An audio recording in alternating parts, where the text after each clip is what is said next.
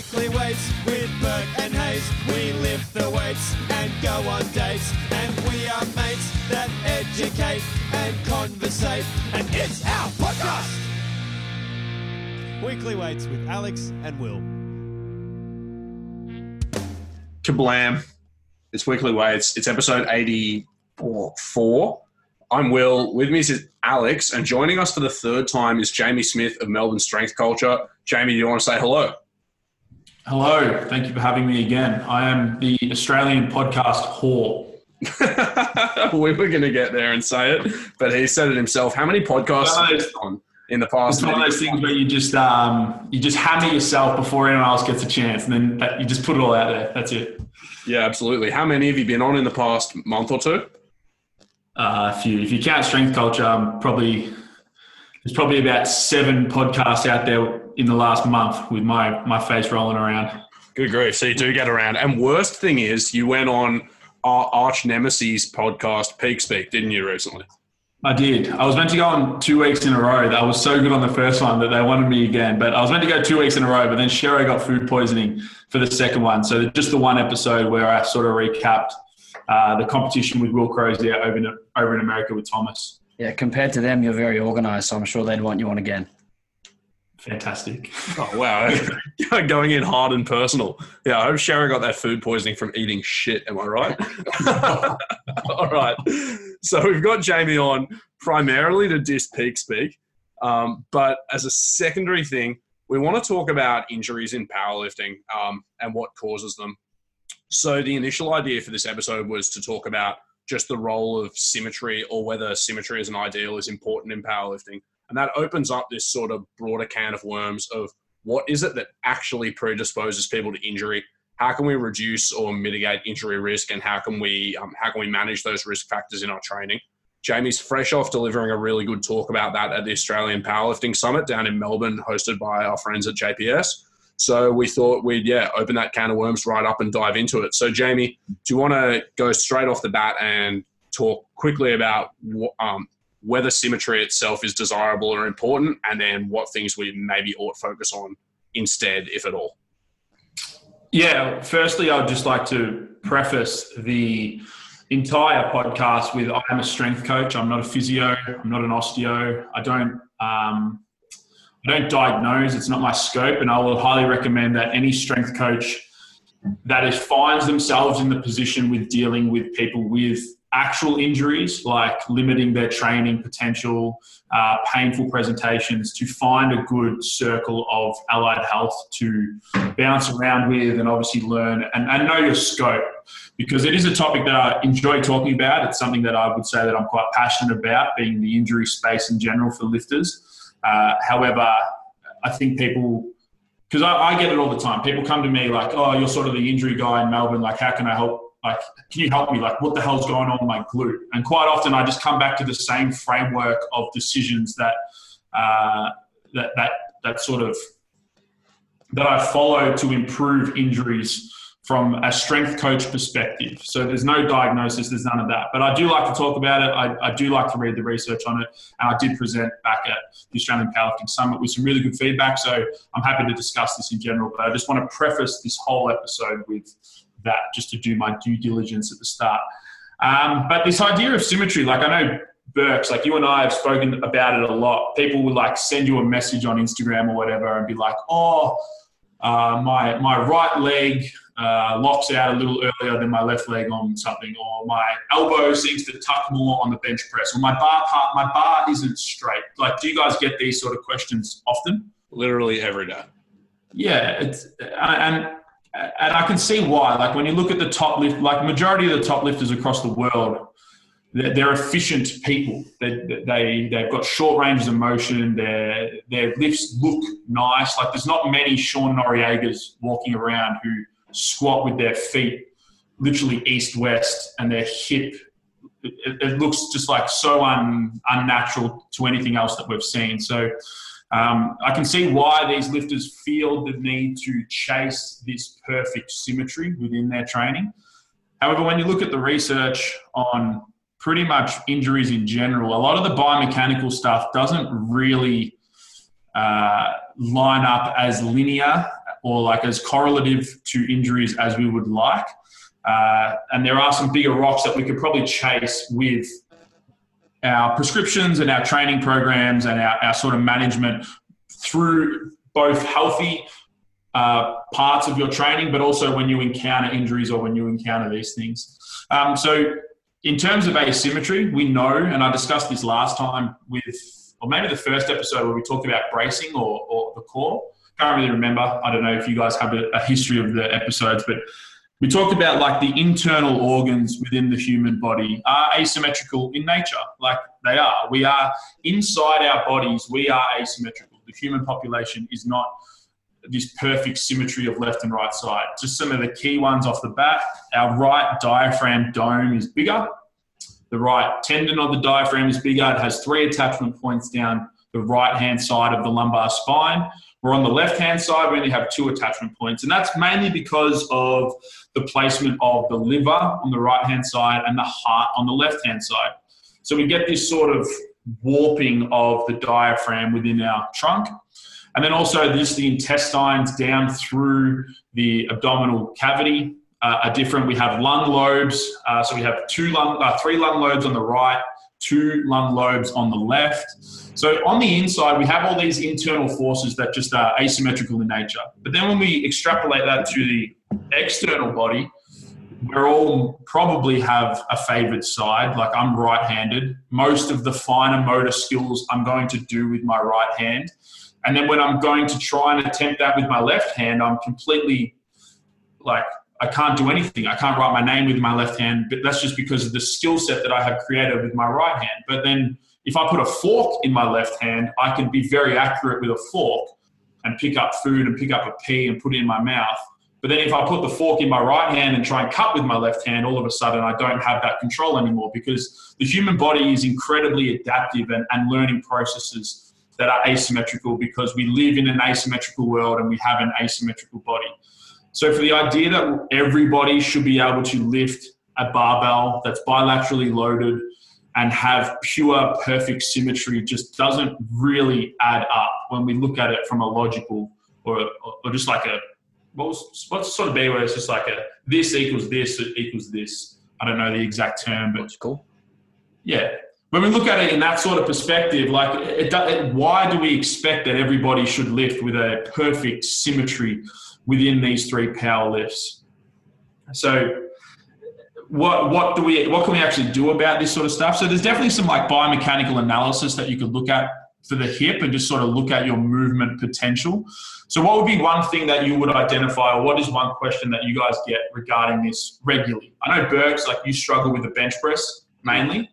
Yeah, so the two most common ones I see are bench press, like either either uneven shoulder position or one side locking out slightly earlier than the other. And in the squat, it's sitting into one hip, especially hard. Yeah, that'd probably be the main one, or feeling like one foot carries a little bit more load.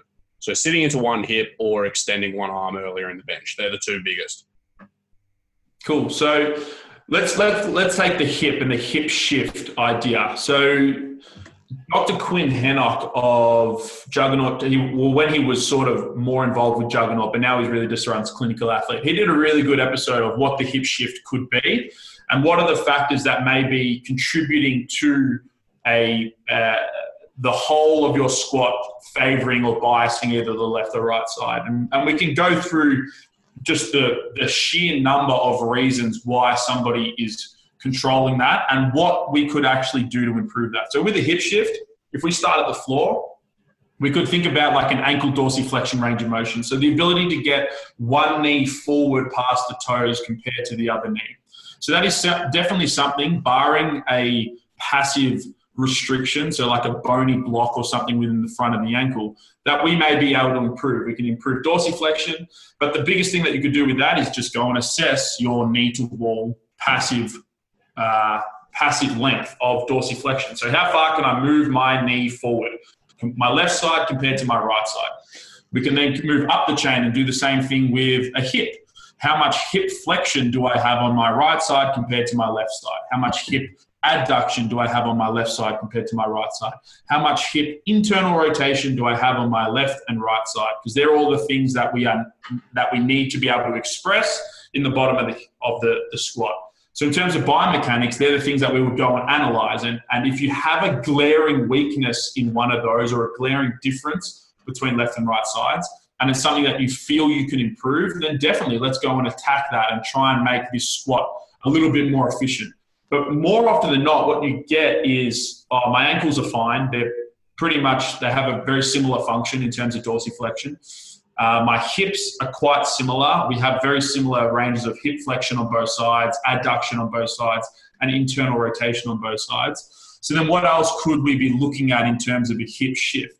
So, barring the skeleton, we can go to the muscular system. Do I have a stronger right leg compared to a left leg? Something like that, where the body automatically wants to sit into the right hip because my right glute is stronger than my left glute, my right quad is stronger than my left quad, my right adductor is stronger than my left adductor, or something like that. So, we could get a presentation where we have a stronger right leg compared to a weaker left leg what would be the answer for that? It'd be the same as anything else. All right, I need to strengthen my left leg. Identify what we need to improve on, maybe hypertrophy, so actual muscle uh, atrophy or hypertrophy on the right hand side might tell you a little bit of a, a little bit of a, a route to go and attack. Something uh, that we do a lot of here is like fatigue testing. So you would choose something. So like for a quad, we might use a single leg leg extension and choose a weight where the, the right leg will fatigue pretty much a max RM10 at about 10 reps, and then assess the left leg. And sometimes you get a very big glaring weakness between the two. You might get like 10 reps easily at, at an RPE 8 on the right leg, and it's like two reps on the left leg. And definitely when we put that within the system of a squat, maybe it's not going to present with that big glaring weakness, but it's something that we could probably go and attack with the squat itself and that is go and improve specific muscular strength and hypertrophy so that they can get utilized better within the system of squatting. And you could break that out with any muscle that is relevant to the squat glute, uh, abduction strength, leg extension, even just like hamstring and hip extension strength. Uh, and there's a whole battery of tests that you could do to try and analyze that itself.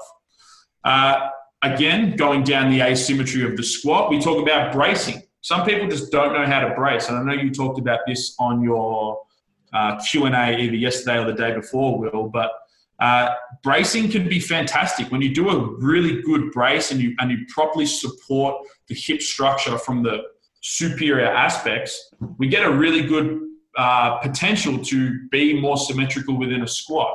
So there's a whole bunch of biomechanical reasons why somebody might be presenting with a hip shift within a squat, but is it something that's really going to cause them injuries? I don't see that as uh, as an issue. I definitely used to look at it a lot more, but now and with the way the research is going, this biomechanical uh, application to injury and predicting injury and being a big, big risk factor for injury, it's just not the way it is. Does that kind of make sense? And we'll break that out as we go. But yeah, that was just one example, and I could talk about the hip shift and I've got a video on our YouTube channel that breaks out and adds to the conversation from Quinn Henoch that has been quite successful on YouTube, going into some more reasons why. Feel free to plug your stuff as often as you want through the podcast, man. By the way, if you just need to punctuate your chat with something. Um, yeah. No, I guess the big, the big overarching question then is like, how do we how do we delineate between things where we say this isn't symmetrical but if we train constantly in these slightly asymmetrical positions, we're going to strengthen the relevant structures, have a movement pattern that is safe and gets stronger, and it's it's broadly speaking fine, even if it's not symmetrical. How do we yep. how do we delineate between that and saying this is biomechanically inefficient and likely to be performance limiting? And so even if it's not necessarily an injury risk immediately, it's worth addressing. It's worth addressing down the line. So the the biggest uh, false dichotomy that people start to create when you break into this discussion on biomechanics and injury because the research doesn't support it. However, we as coaches and, and, and lifters, we identify that when you do efficient lifts things move better, they're stronger, they feel better, you recover better. So there's there's sort of like this disparity of what the research will tell you being that biomechanics and injuries aren't as correlative as we think. However, biomechanics and performance are incredibly important.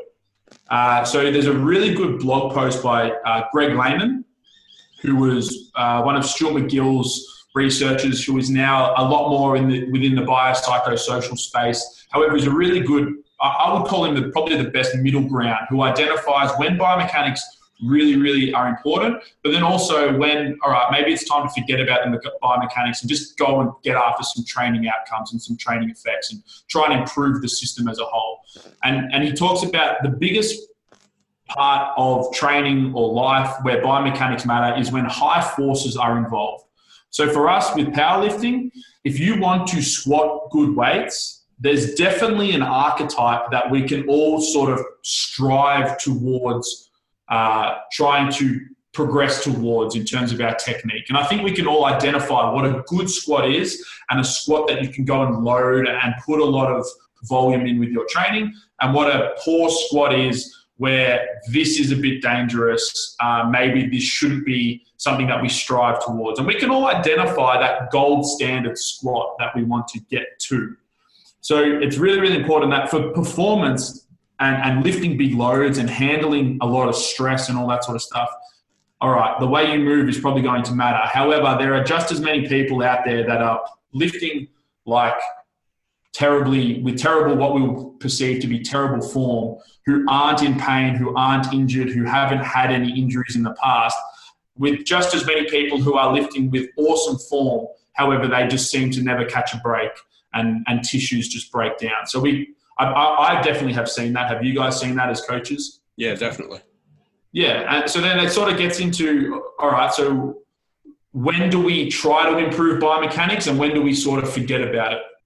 Number one, I would say is what is your goal with lifting? If if you're somebody who plans on competing at a national level, really driving, you put a high priority on your sport, um, and you really want to get the best out of it, well, maybe going to get a coach and finding somebody who can do some hands-on, not hands-on like manual work, but like get in person with you to try and improve and try and do some assessments and, and work out some of those strategies. I think that's something that is really important because at the end of the day, to achieve these high, big force output uh, lifts, you're going to want to move in a good way. The good thing that Greg talks about it in terms of jumping off a roof. If I was to jump off the roof and land on my feet and absorb the load with my knees and my hips, I could jump off the roof a few times because my body is designed to absorb. The biomechanics of my body absorbs that high force when I land on the ground. However, if I jump off the roof and land on my shoulder, my AC joint's going to blow. I'm going to crack my collarbone. I'll probably knock myself out because my head hits the floor. In that biomechanic analysis, it matters. How we jump off the roof and land on the ground matters hugely because of the amount of force that is going through the body. And that's just an acute force. The same thing can be applied with your chronic force. So if we want to put out a high amount of force within our training program or whatever, the way in which we are moving does ultimately dictate the performance outcome of that. Another thing I would say is if it is symptomatic. So if you have if you have identified, we'll use the hip shift. If you have identified that you're hip shifting because your left hip hurts, and it's a it's almost like a, a, like a crutch to get away from the pain in the left hip, you shift across onto the right hip. I think that is another one where biomechanics, right, where maybe this asymmetrical sort of positioning matters, and we probably should need to work this out and, and go and find an allied health professional to help help identify what is occurring within the left hip and why your body is trying to bias away from it. So I think if it's a symptomatic thing, I think that's probably another big, big thing that we need to try and improve on that asymmetry. But if you're somebody who has just a good example of this would be Charlie, our head coach here. If you're somebody who has just always had the barbell slightly off center on his back, it's slightly to the right every single time. A new person comes into the gym and says, Oh, Charlie, you're not in the middle. And Charlie turns around and says, No, this is the middle for me. Because Charlie has progressively increased his squat volume his performance has steadily improved over time. Um, it's never really caused any problems in terms of symptoms and uh, uh, like pain presentation or anything like that. why would we go and assume that Charlie's barbell needs to be dead centered on his back? He's just never trained that way. It's just the way it is. It's the way his body puts the bar on its back. It's where he feels the strongest and where he can then progress his training the most. When you put him in the middle, he feels like shit. It doesn't. It doesn't feel good. It puts a twist in his body, and it, all of a sudden the barbell rotates. So, what is symmetrical to Charlie? It's actually when the barbell is slightly off center. So, I would say that if that would probably be my three things on when to differentiate when it is something that you're really, really trying to improve. If you've got a big glaring biomechanical deficiency because of an asymmetry, all right, maybe that's something that we need to improve. If you're in pain and you have symptoms presenting every time you do something, maybe that is something that we need to go and improve and go and speak to somebody, get a coach, find somebody who can help identify something. However, if you're somebody who has just these slight little asymmetries that present themselves, there's no pain, there's no symptoms, you can handle training volume, you don't really have any poor outcomes as a result. I would say that just keep going, keep building that up. And as we'll discuss in this conversation, there are probably some bigger risk factors for training injuries than symmetry of lifting. So that's a terrific segue. You've obviously had some practice hosting a podcast recently because you just teed us up perfectly. Because the next yeah, question is if it's not symmetry, then necessarily, what are the things that the research says we should focus on for risk for risk management? Yeah. Uh, so, have you heard of the acute to chronic workload ratio? Mm-hmm. Yep. Cool. So that's probably the, the only thing that we can really identify as true risk factors. Um, the, the research is heavily done on field based sports, and this is something that I discussed heavily in the talk um, a couple of weeks ago. But the, the, the research in terms of numbers and empirical numbers sort of breaks down a little bit for strength application, mainly because our idea of what work is doesn't really correlate with what like a rugby player's work is in terms of like RPE for a session length. Can we just slow you down very quickly? So we have yep. actually mentioned the acute to chronic workload ratio on the podcast before, but if we could get like a good operational definition of it before we talk about these limitations, that'd be great. For sure. All right. So the acute chronic workload ratio is you take an acute amount of work. Typically, it is characterized by an arbitrary number with session RPE. So you would take the length of a session in minutes, you would multiply that by an RPE for the entire session. So if you think about like a, we'll take rugby, uh, a one hour skill session, it might be like an RPE five for 60 minutes. And that creates like an arbitrary 300 minutes worth of work, uh, 300 points worth of work, sorry. And if they did 60 minutes at a seven RPE, all of a sudden it would be slightly higher again. So uh, 60 minutes at a 7 RPE, sorry, it will be slightly higher. So that is how you sort of accumulate your acute ratio. Typically, it is one microcycle worth of work. So you would accumulate how much work you have done in one week as your acute ratio, and then you would put that acute number, sorry, and you would put that over your chronic uh, workload, which is typically a mesocycle. Most of the research will be four weeks. Some of the research is six weeks. Uh, however, you get this ratio. So you have like an arbitrary number, we'll say 1,000 units of work over 4,000 units of work, and that is your ratio of acute over chronic, one to four. And the research will say that 0.8 to 1.3 in terms of acute over chronic is sort of what we want to, sorry, that would be a one to one ratio four total weeks of 1,000 points per week would be one over one, if that makes sense. Yeah, so, so, you're saying as like if your chronic is over four weeks, you have to divide that number by four. By four, yeah, sorry. The average yeah. acute workload is. Yes. Yes. And, and the, the, the, research says that the, the sweet spot is 0.8 to 1.3. So if your acute over chronic is within that window, you're getting the benefits of improving your performance through training and, and, improving qualities of training. However, you're mitigating injury risk because you're doing enough that you're supported for your performance, but you're not doing so much that you can't recover from. Does that sort of make sense? Yes. And then the research can sort of go, it, it sort of extrapolates and it creates this sort of U I don't know the exact term of what the curve is called, but it, it starts a little higher, it dips down, and then it almost turns into an asymptote where it just goes off into the into the stratosphere. So if you were doing under 0.8, you're at a higher risk of injury. And if you're doing more than 1.3, you're at a greater risk of injury as well. And we get this little dip in the middle where we can promote uh, promote recovery, but we can also promote some adaptation and actually get some benefits from training. And that's sort of the sweet spot in the research. Again, where it breaks down a little bit is the research is all in field based sport athletes. I think the biggest sports are AFL, rugby union, and cricket. So, if I was to identify some sports that are probably on the complete other end of the spectrum to powerlifting, they would probably be the sports that I would identify. There really aren't much, like we are a single force output. Our training sessions are very long with very little actual work completed.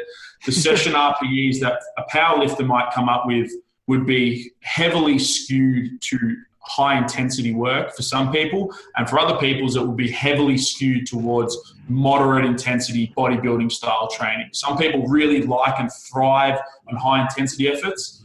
Other people really thrive on that bodybuilding style of training. So we can't really identify what a session RPE would be for a powerlifter. Some people will train for three hours and do 10 sets. Other people will train for two and a half hours and do 35 sets of something. So it's very hard for us to identify what a true session RPE would be for a lifting population. So there's a really good researcher called Frank Impellizzeri, and he did a really, really good breakdown of where the acute and chronic ratio breaks down for our application. Uh, not just for sports in the strength field, but just sports in general, and how the research maybe have got, has got a little bit too much legs in terms of the actual specific 0.8 to 1.3 sweet spot. Um, so, what, how I teach it and how I think it's really, really valuable in terms of the acute and chronic workload ratio is that the concept is really, really important. The specific numbers are going to be individual to you and your contextual application of them. I have lifters who can handle slightly quicker progressions of workload, and I have other lifters who it's a very slow, moderate burn on how quickly we progress them. The concept of the acute to chronic workload ratio, where it is most important though, is the idea of training spikes and training floors.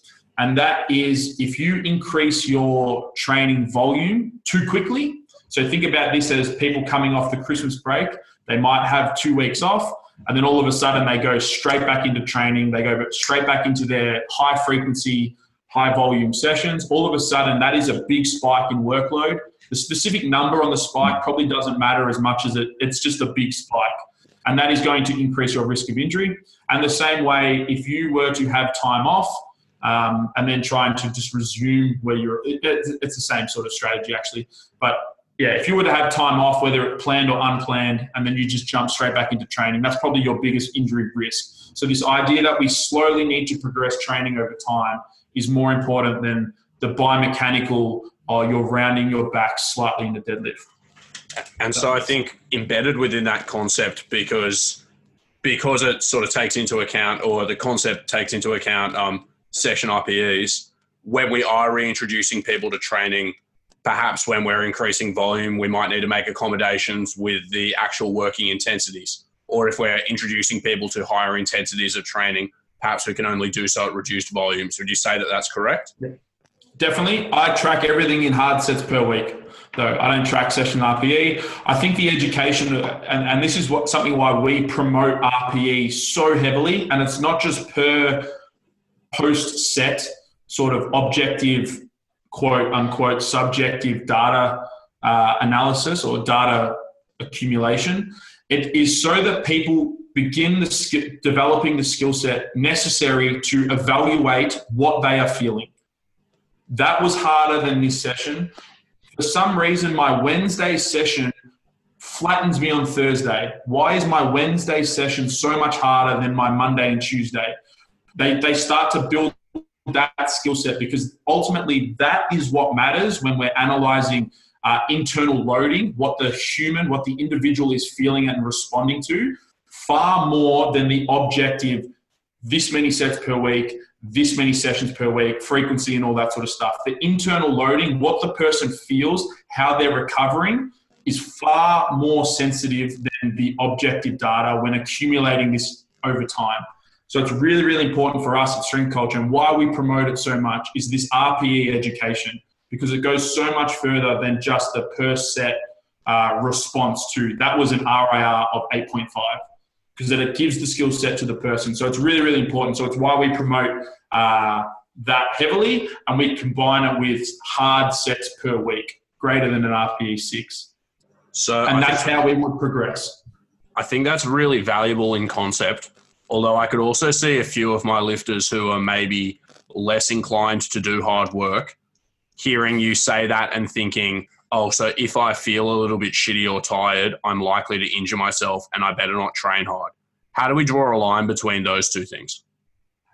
Well, yeah, this is where so so there's a really good meta-analysis. I don't know the exact name of it, but if maybe if we chat afterwards, I can send you the link to it. But it talks about um, the the how internal so internal loading again another key definition that I probably will need to uh, just outline here. So we have two forms of load that can be applied to a human and an individual. And the way I like to explain this is we can have a five by five at 80% prescription to two people. So we'll take Alex and we'll take Will. So I give, I, I prescribe five sets of five reps at 80% for the squat for Alex, and I prescribe five sets of five reps at 80% of your squat to Will. And what we can get is with the same external load prescription, we get a completely different internal load response for the body.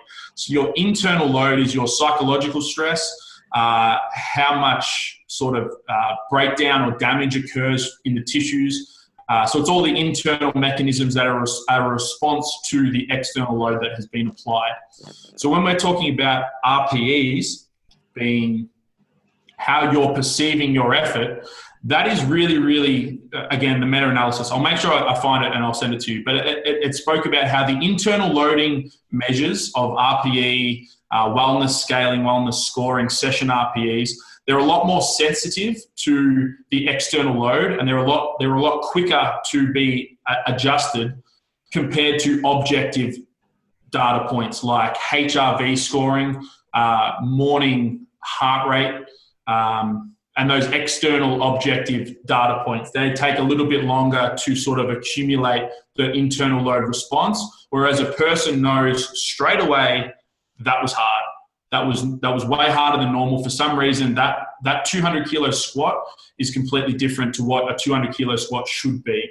Where a HRV might that starts to accumulate maybe like three or four days after the fact. So using a combination of both is really, really important. And again, this meta-analysis promotes that idea. However, they talk about the, the understanding that internal loading measures and monitoring systems are probably a little bit more sensitive and a little quicker to react. And it's something that you need to educate your athletes on. And it's something that we definitely promote. So it's probably finding a balance with those athletes who veer on the side of caution or, or uh, are more hesitant to push uh, some of their training volumes and some of their training loads because of whatever reason, their history, their, their context. Um, so using a combination of both internal and external load monitoring could help that. Okay, and so when we talk about this acute to chronic workload ratio idea, is it is it predictive of um, of acute and catastrophic injuries, or overuse injury, or both?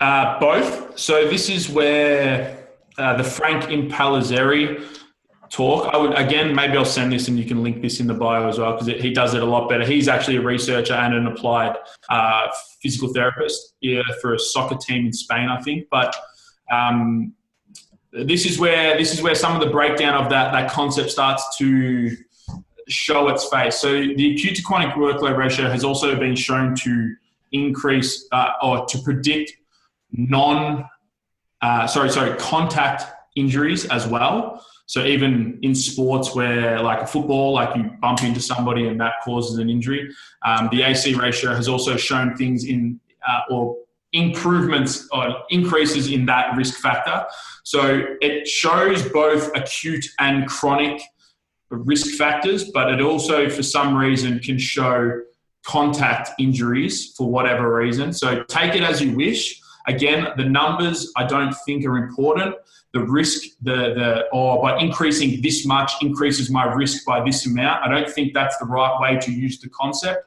I think the important way to use the concept is understanding that our chronic load should dictate how we can handle our more acute loading, and that when we have spikes and troughs in our training prescriptions, we need to mitigate that as we come back in. Another really good understanding for that would be what I see with people with powerlifting competitions. The month prior to a powerlifting competition is typically the lowest volume. You've got the lowest amount of work in that month prior because of the fitness fatigue ratio or fitness fatigue model. We're trying to drop fatigue to express fitness. However, then they do their comp, they have a week off, and they jump into the heaviest high volume program ever. All of a sudden, they're doing five sets of eight, six sets of 10. Where the month prior, they were doing two sets, uh, two singles, and two double back offs. This, you get this chronic dropping of volume so you allow a big expression of intensity or comp day, and then all of a sudden you just fly up your acute loading because all of a sudden I'm in my off season. I need to I need to drive my hypertrophy outcomes. What I would prefer to see is the same way that you taper into competition, you taper out of competition, and you take a three to four week or a whole block to slowly accumulate some of that volume again, and then you can jump into your true off season. I think that's probably a really easy to understand application for it rather than, oh, my acute ratio is 1.6, I'm at a 2.2 increase of a hamstring strain. Not really. Yeah, that's something that we've spoken about a lot before actually in our programming series is having that peaking phase and then having almost like a quote unquote recovery phase for like three or four weeks beforehand before yes. you can get back into doing regular volume. Yep, I think it's the it's definitely the biggest thing people miss with comp phases: how to get out of a comp phase, what to do after. Especially when you get stronger, it becomes hard to back up doing back to back comps because you need those couple of weeks or even a few weeks to sort of get you get your body right enough to do enough work to actually get better again. Yep.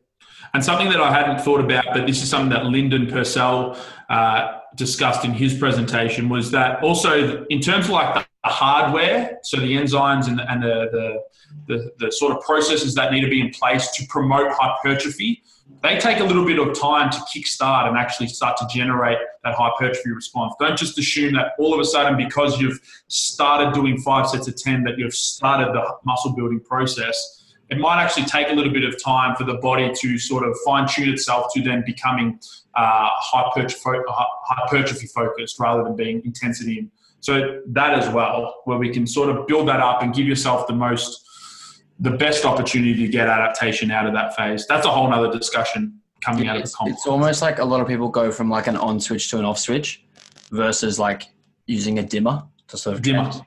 Yep, that would be a really good a- analogy. Um, I want to I want to talk about the time frames here because you just spoke about this idea of tapering into and out of comps.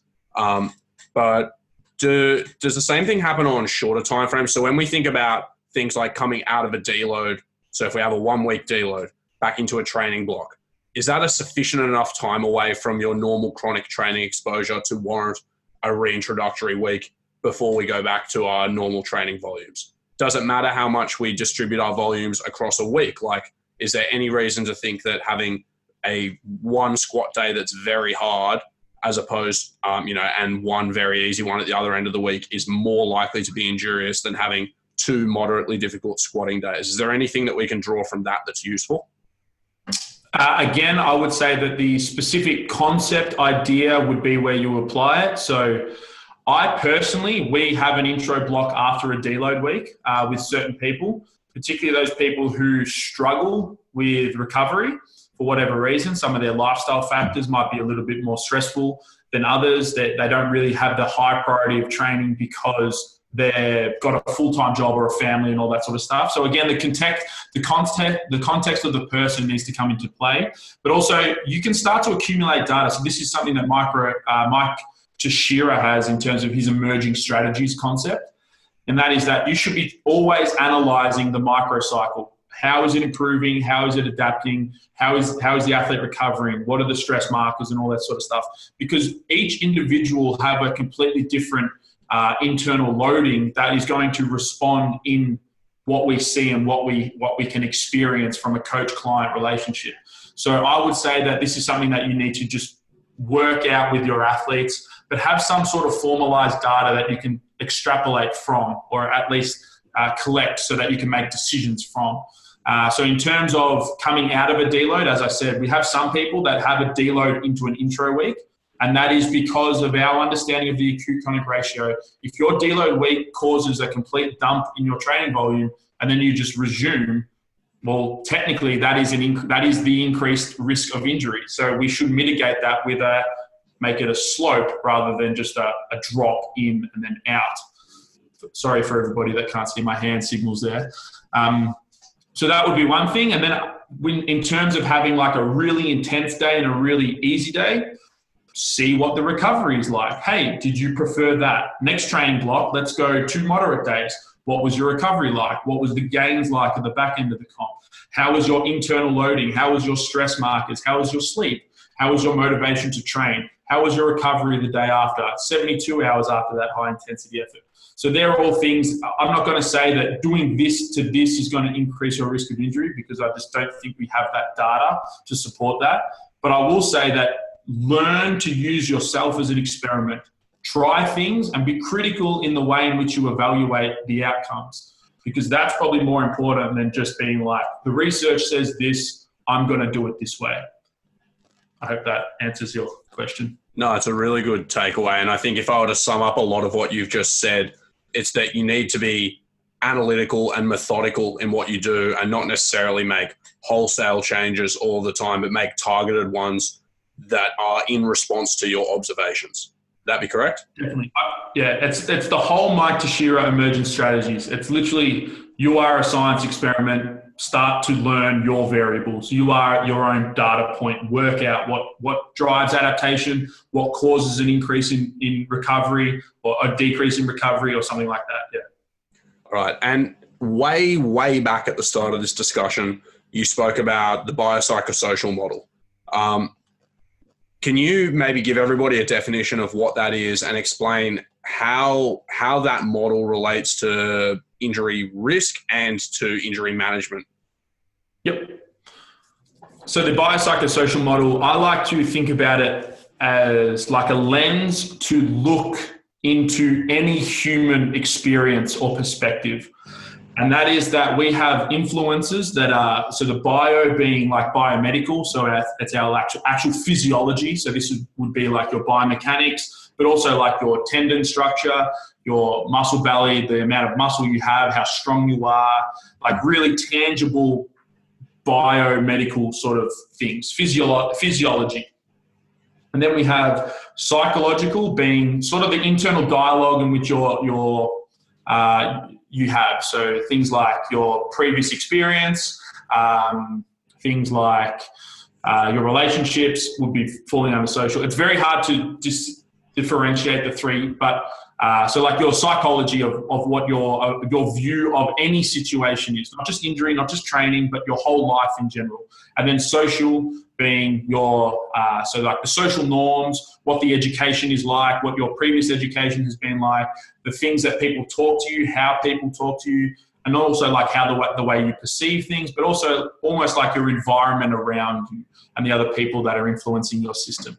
So we have the bio being biomedical, psycho being psychology, and social being your external environment and the other people around you.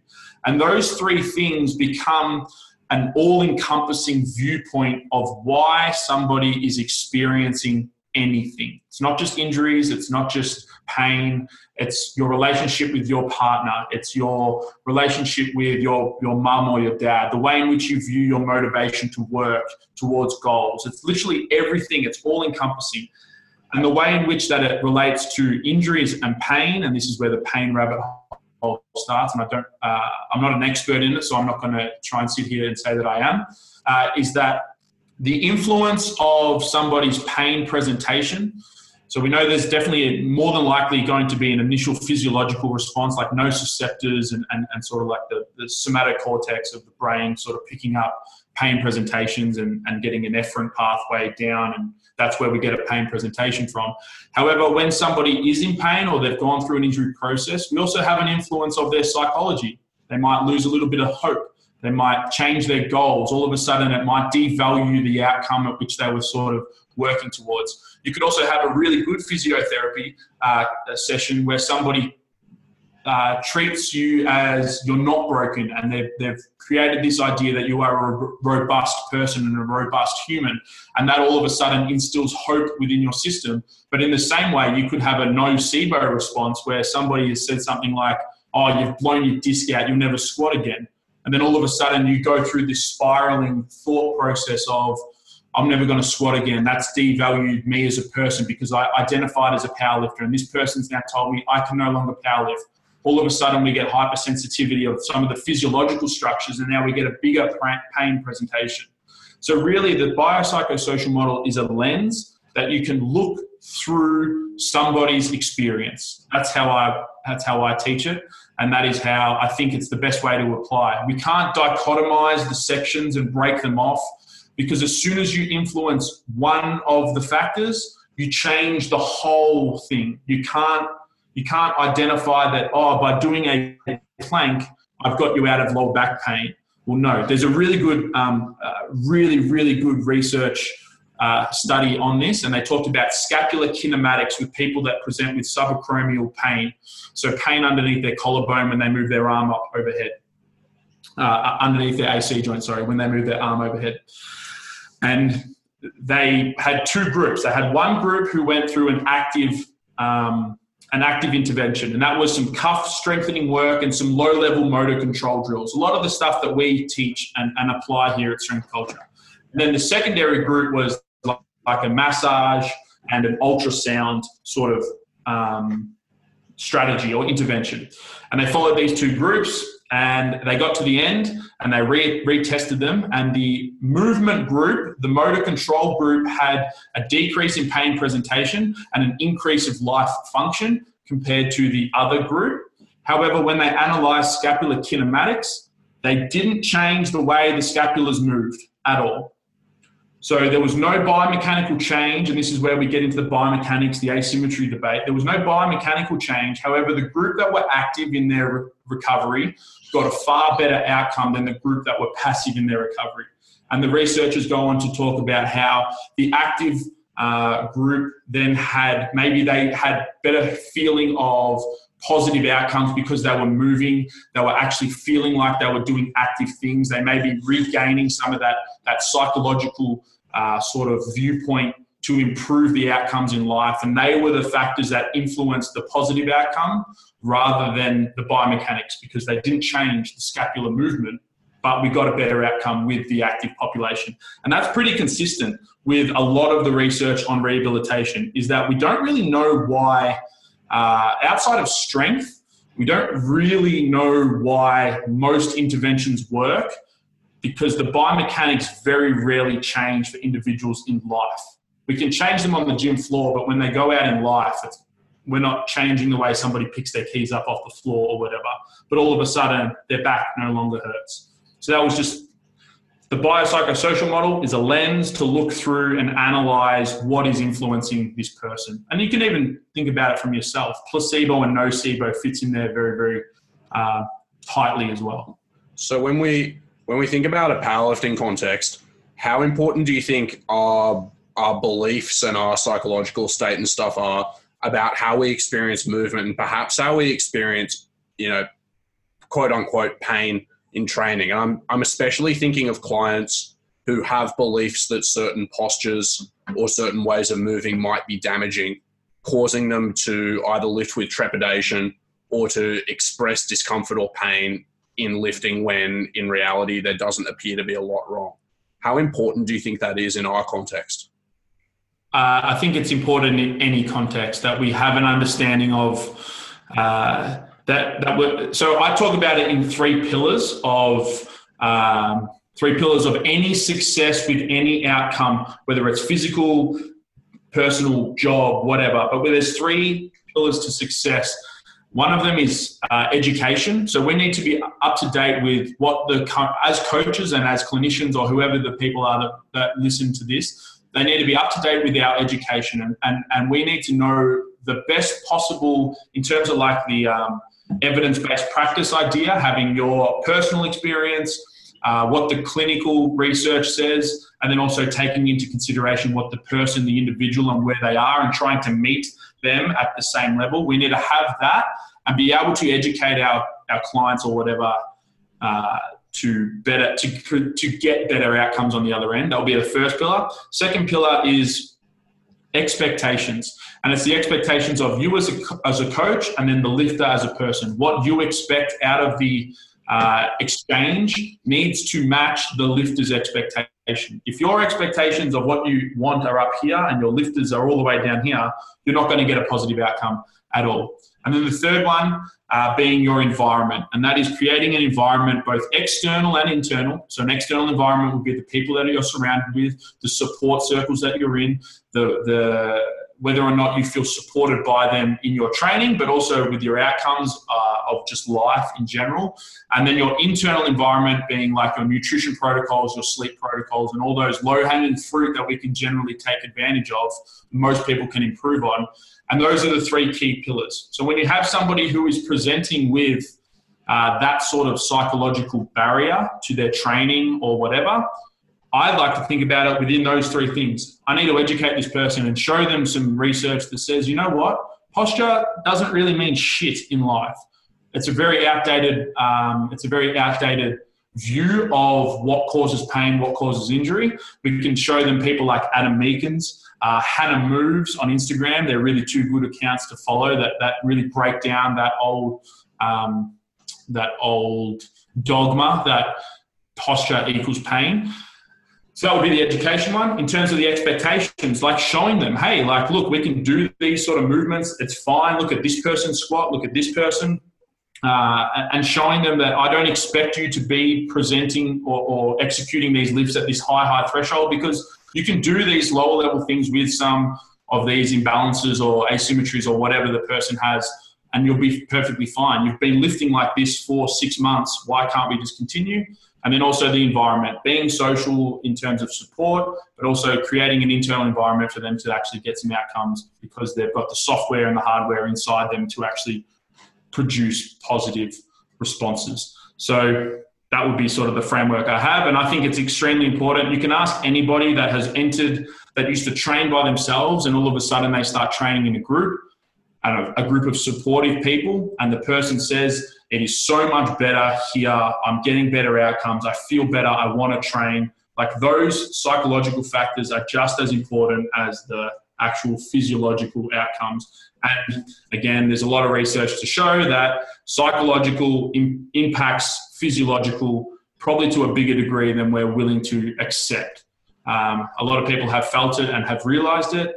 However, some people still don't quite understand that, that the way you think and the way you feel greatly influences the outcomes that you get from a physiological standpoint. So I, th- I think your examples there showed it quite well, but I'd love to give you a chance to reiterate so, as coaches, when we're talking to clients about things like technique breakdown or asymmetries, what would maybe be some good ways of talking about it and some bad ways? So, you know, say somebody presents yep. you with a dramatic hip shift in the squat and a quite pronounced butt wink. I can definitely say the worst way to go about it is to fuel the fire and be like, you're going to blow a disc, you're going to jam your hips into end range and, and, and bony spurs are going to uh, develop and cam lesions and torn labrums and all that sort of stuff. That is by far the worst way. We call that more than likely nocebo talk, meaning that just by talking in that uh, in that way or in that direction with that sort of uh, context, you're probably going to create poor outcomes as a result of just that talk in itself. So really shy, try and shy away from that uh, tissue damage, breakdown, um, like fire everywhere sort of view. And what would be a better way, or uh, uh, language, sorry, what would be a better way to talk about that would be to talk about some of the research. If you don't know the research, go and read some. Just follow Adam Meakins for a week and you'll learn so much about all of this sort of biomechanical sort of understanding and pain and, and, and injury and all this sort of stuff. So, first of all, educate yourself as a coach so that you can impart some positive knowledge to the person and, and not be like dire in your response. But um, I've sort of just lost my train of thought. Oh, sorry. Yeah. So educate yourself so that you can educate the client and be like, look, you're probably going to be all right. Maybe we can try and improve some of this stuff from a performance outcome so that we can lift bigger loads over time because obviously that's why you've come to me. However, don't be scared that you're going to hurt yourself. If you've squatted this way for 18 months and you've made progress, there's a good chance that you're going to continue to make progress. Um, Again, where I would draw the line is if there's symptoms presenting consistently, or then maybe that's something that you need to try and um, try and work yourself around and be like, why these? Why is my left hip pinching all the time when I squat? Maybe that's something that we need to go after rather than just be like, look, it's fine, it feels good, I feel safe, I feel strong, I can progress. That's a better way. Build that sort of vocabulary rather than the you're going to damage this, this is going to break down, disc bulge, disc protrusion, hip labrum shredding up, blah, blah, blah, blah, blah. Man, I think that's been, that's been a really informative chat. I think we get your point. Less fire yeah. and brimstone, more more nurturing. Yeah, definitely. And you'd be surprised. And this is where the whole thing of pain is in the brain, and people talk about like, oh, it's just a perception, blah blah blah because it is perceived in the brain and then it's an efferent pathway and, and that's where you get the presentation from like your elbow or whatever. Um, but you can literally you can change somebody's view just by talking to them. And, and this is something that our physio here dan gadisi who's the head physio of powerlifting australia um, he does this all the time. People will present with something and he, he actually just like reassures them that what they're feeling is all right. It's not going to lead them to tearing their patella tendon or whatever for somebody with tendonitis, um, and that what you're feeling is all right. Maybe we need to better manage this. But you get people that then leave that session, and all of a sudden they just they feel better. They go training and they're like, actually, you know what? It's not too bad because their psychological has affected the physiological outcome because of that biopsychosocial, because all influence everything, and you can't dichotomize it into whatever you want to dichotomize it. But um, the way in which you talk, your language has far more repercussions than you think. So being always veer on the reassurance education side rather than the dogma break this bash that oh man i've had that exact experience with a couple of really good practitioners like this very week i was having really bad hip pain and back pain over the weekend had a session on monday morning and literally just from having somebody poke around in there and give me a couple of actionable things that made me feel a little bit better and say, okay, well, here's a path to getting you squatting pain free. I was 60% better with probably yeah. no particular actual change in anything underlying. You know, it was purely just going, okay, well, like I believe I've got a handle on this now rather than it being unknown. Whereas I think had I walked in and he'd said, oh man, you're really fucked, you got a comp around the corner, I'd be thinking about, I'd be thinking about pulling out of that. I'd be panicking, you know? Like it really Definitely. make a difference, even for people who know know where they're coming from. No, it's massive. Get get good people around you. When you find good clinicians, hang on to them.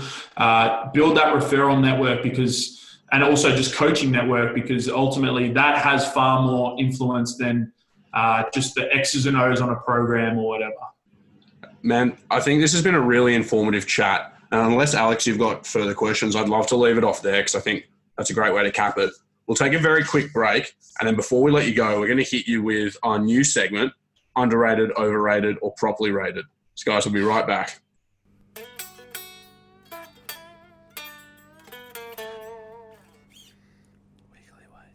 Welcome back to Weekly Weights, episode 84.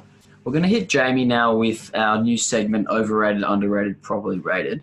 Jamie, you ready? I'm ready. All right, Jamie. Underrated, overrated, or properly rated? Maroon 5. Underrated. the, the, the album Songs About Jane is all time. It is actually so good. I was telling it's Alex. So good. I thought of this because you and I don't know if you still live with him, but like your old housemate had your album of the week or album of the month thing happening. It turned out to album of the album of the first half of the year. We listened to it nonstop. It is actually that good. I had it back when I was. When did it come out? We would have been eleven or twelve. Hey, Yeah, oh, I was going to say 05, yeah. and it's got that iconic cover image of the. It's like a chick in red with like wavy hair and stuff, and it's a line Yeah. drawing. But yeah, Yeah, it looks like a like a, a an abstract painting type type thing. But you have to you have to justify why you think they're underrated generally because like normally if we say something's overrated, we say, well, this is what the general person thinks of it and this is why they're wrong. So why why are Maroon Five underrated? Because Uh, nobody talks about their original stuff anymore. Everyone just thinks about like their their newer like who's that? Uh, who's this like the stripper that sings now? What's her name?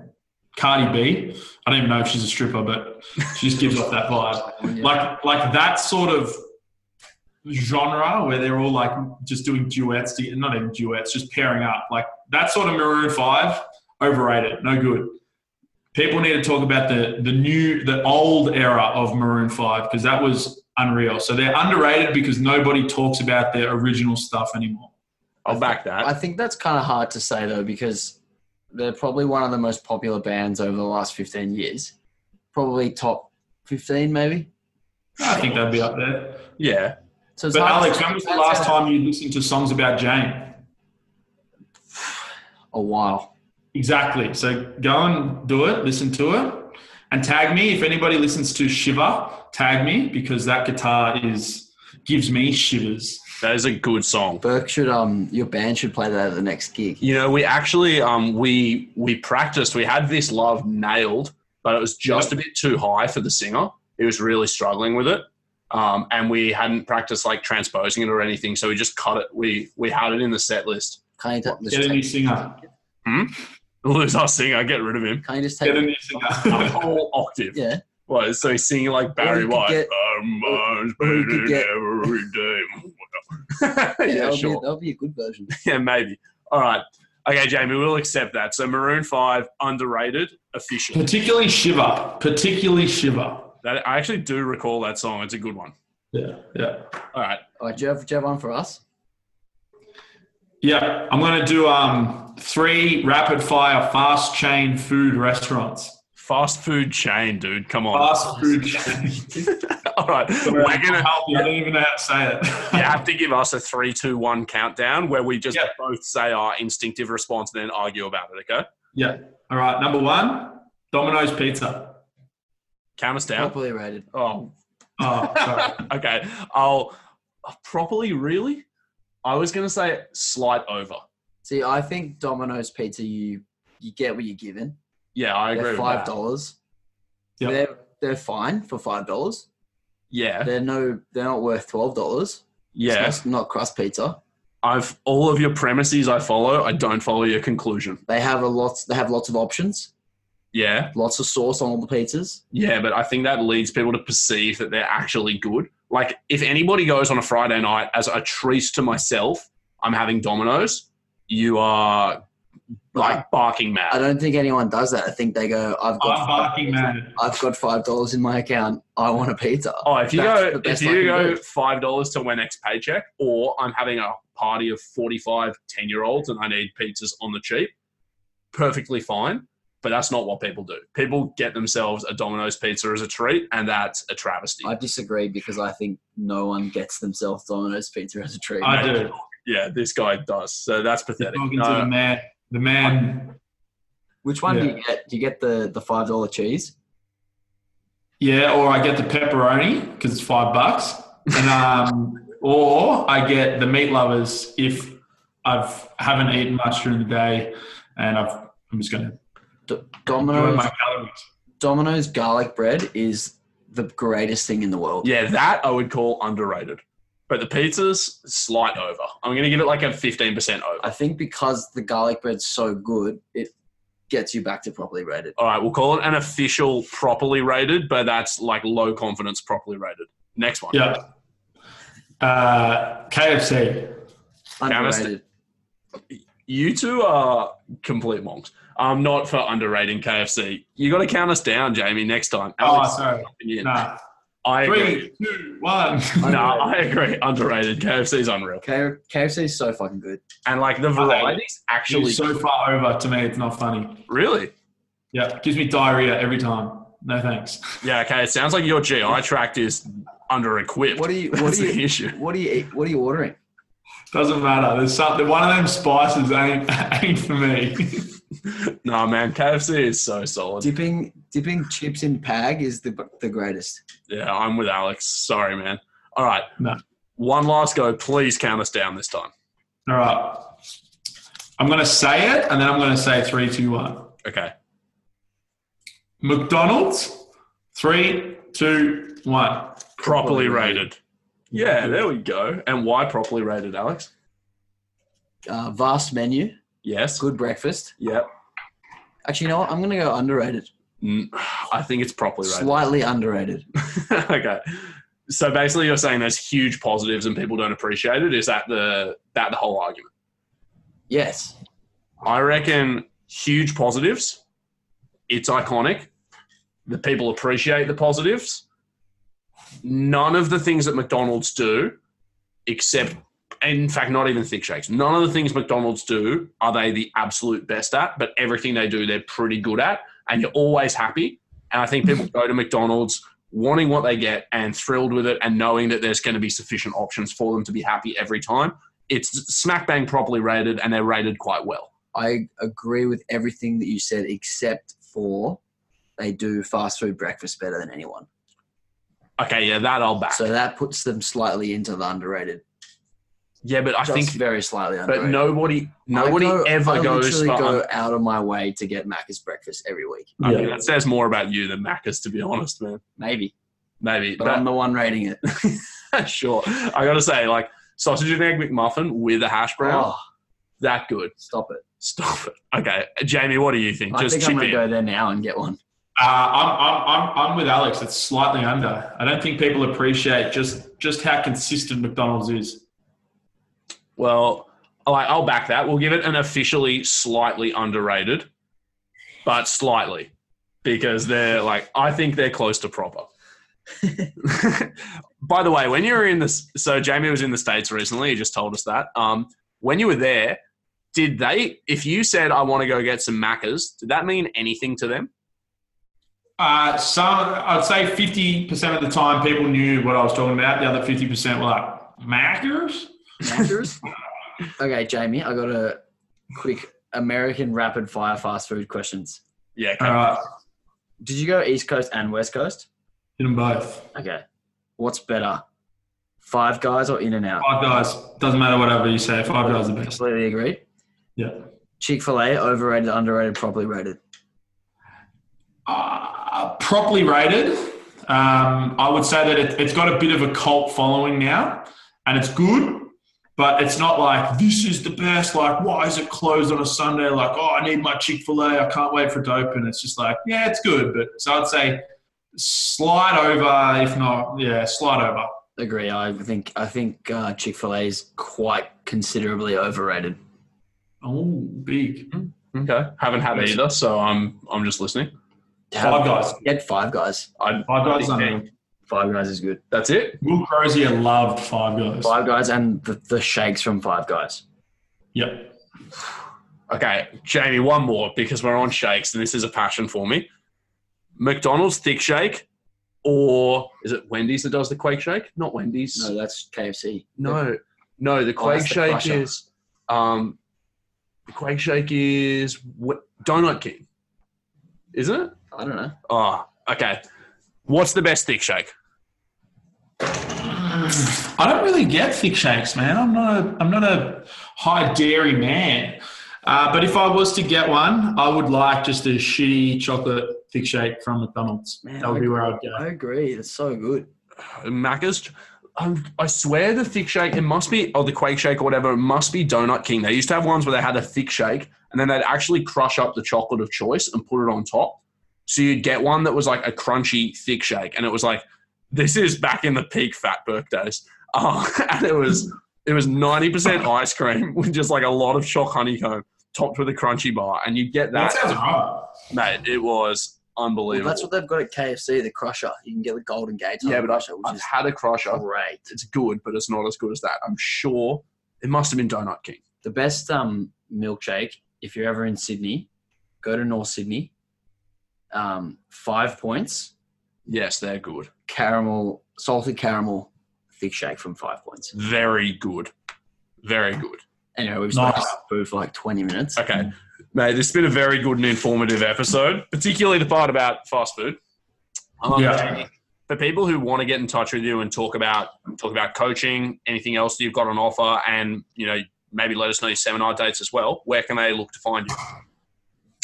Uh, yes, so I myself personally, probably the best way is just Instagram, J Smith Culture, uh, and obviously the gym is Melbourne Strength Culture, and that's our website as well. Just put in Google, you'll find us.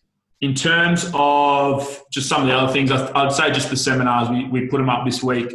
So we have two seminars rolling in the first half of the year. We have our Principles of Performance, which is going through Day one will be all of our movement, biomechanics analysis, um, how we structure and progress movement and, and improve motor control and all that sort of stuff. Uh, very similar to the content we did last year. And then our day two of that principles of performance is purely programming. So we're going to be talking about programming, how we think about programming, some of that bottoms up of viewpoint that we talked about, emerging strategies as of Mike Tuchscherer's concept. Uh, so that will be in Melbourne, Sydney, and Perth. Uh, Sydney dates are the 7th and 8th of March. So, all you Sydney people, please get around that. And then we also have Assessing the Strength Athlete, which is only in Melbourne right now, but we'll see what happens. And that's on the 28th of March. And that is, we go deep into the acute chronic workload ratio, we go deep into the biomechanical analysis and, and movement sort of potential of athletes, strength athletes, obviously, and then also what we can do on the back end to improve that. So a lot of this talk today was around about what we'll be discussing in that seminar. So if you're interested in either of those, they're available on the website. So thank you very much. Unreal, dude. Thank you so much for joining us. As always, it's been a pleasure. Um, guys, I'm Will at w.berkmanpt. I'm Alex at Alex Hayes underscore process. We'll talk to you next week.